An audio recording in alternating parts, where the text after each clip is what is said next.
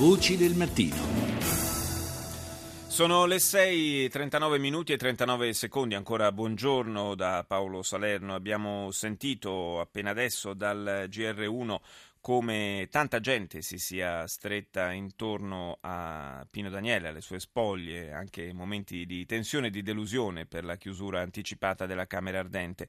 Noi anche oggi vi vogliamo proporre un ricordo di Pino Daniele, il ricordo che Maddalena Santucci ha raccolto di un grande interprete della Napoli in musica, nonché grande amico di Pino Daniele, Edoardo Bennato. Con Pino ci siamo sentiti dieci giorni fa, ci siamo scambiati gli auguri per l'anno nuovo. Noi eravamo come napoletani sulla stessa lunghezza d'onda, cioè la necessità di parlare della nostra città, tutti e due innamorati di Napoli. Napoli è una città bellissima, probabilmente la città più bella del mondo, lo dico con cognizione di causa perché ne ho viste tante, però il nostro rapporto con la città è quello di grande affetto, di grande amore, però di grande amarezza, perché comunque Napoli è una città piena di contraddizioni, piena di contrasti, e Pino è riuscito a raccontare Napoli evitando la retorica, il, il buonismo, i falsi, finti, buoni sentimenti, la mielosità, i luoghi comuni. Napoli è una città piena di colori, infatti lui nel, in una delle sue frasi, Napoli è mille colori, però subito aggiunge è una carta sporca e nessuno se ne importa e ognuno aspetta sorte, proprio per evidenziare questo fatalismo, vittimismo che spesso affligge noi napoletani.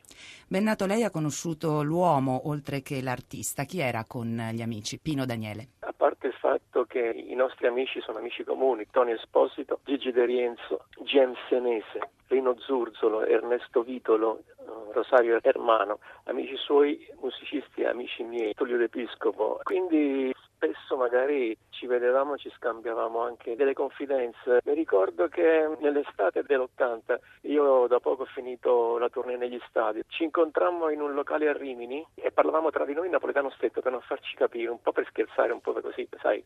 E a un certo punto lui mi disse, voglio modesta accorta perché mi modo mettono l'occhio in gol.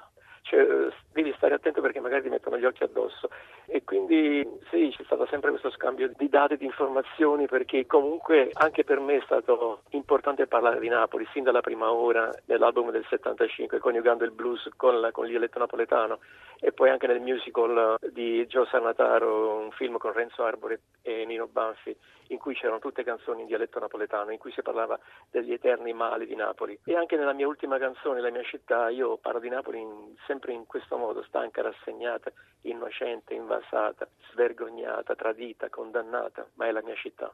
Siamo stati innamorati di una donna che comunque, nonostante tanti difetti e tanti problemi, non abbiamo mai smesso di amare. Con la perdita di Pino Daniele cosa verrà a mancare alla musica italiana, Bennato? Ma l'amarezza è grande, perché comunque ancora anch'io rischio di essere un po' diascalico, retorico, però quando parlo della musica italiana cito Pino e altri tre o quattro.